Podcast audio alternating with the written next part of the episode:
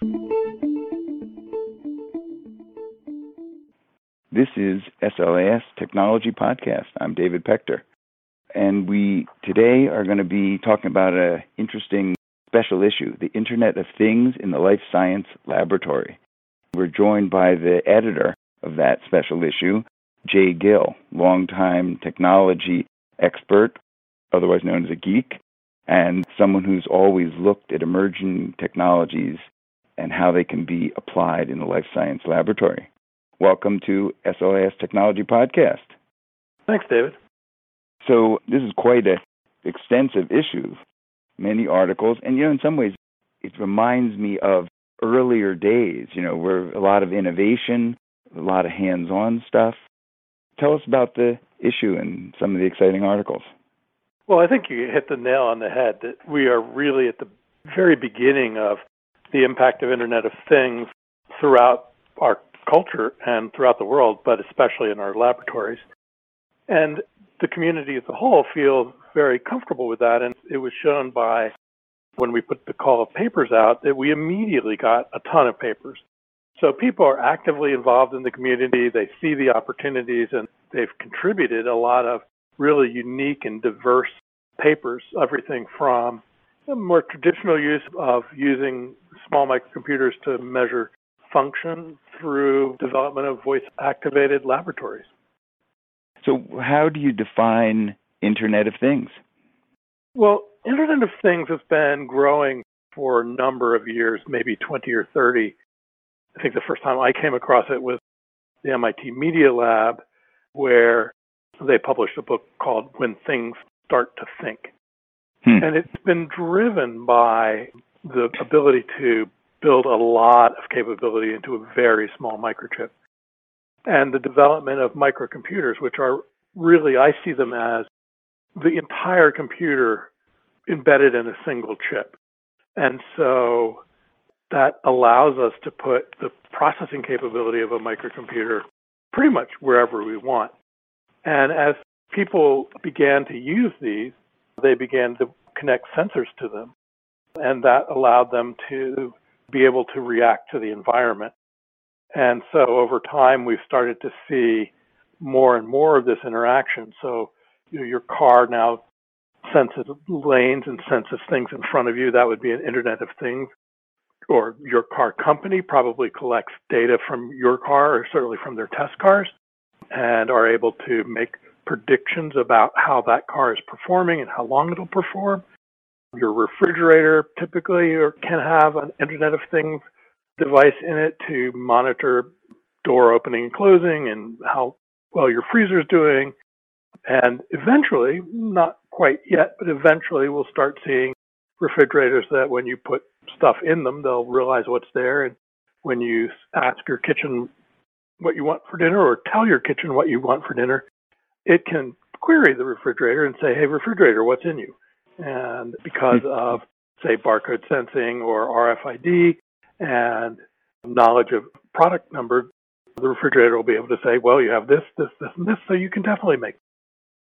So really the Internet of Things for me is the ability to embed processing power and communication and sensors into a small footprint and then embed that in something where that capability would be useful.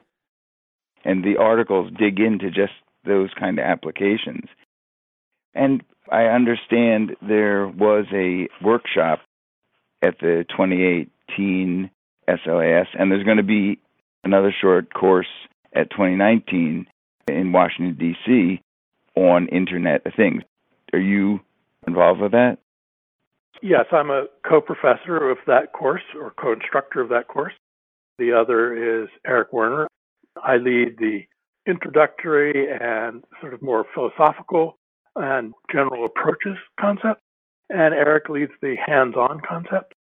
We felt it was important to have a hands on portion because one of the interesting things about the Internet of Things is it grew up in sort of the millennial way of doing things.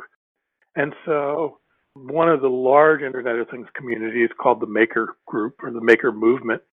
And their credo is that if I can't fix it, I don't own it.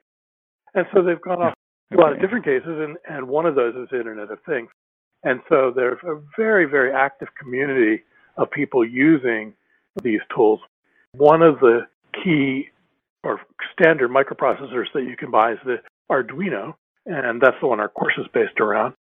And that was originally developed actually for artists. The idea was to make an environment where you could use automation and animation and where you could use robotics and kinematics in the creation of I an see. artwork. I didn't know that. Interesting. Oh, well, that's a good place to start, especially for these kind of small, self aware instruments. So, where you don't need a lot of computing, but a little goes a long way. So this is very interesting stuff, and it sounds like you've kind of caught the imagination of people.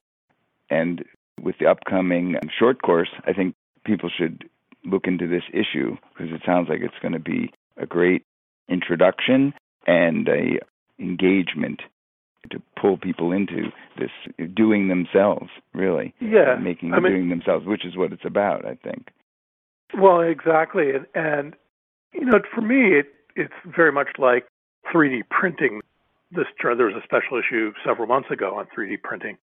It really returns us back to the, I, I, personally would say, the golden age of science, where the scientists were responsible not only for the experiments, but also often for the technology that Hmm. led to yeah experiments. yeah right And you have to blow your own glassware that kind of thing Exactly, exactly. And so- that's yeah that's interesting because 3d printing is a little bit like that Exactly, and I think the Internet of Things and the microprocessors and sensors allow scientists, or maybe a better way to say it is, we no longer have an excuse to say, I can't get that from a manufacturer, therefore I can't do it.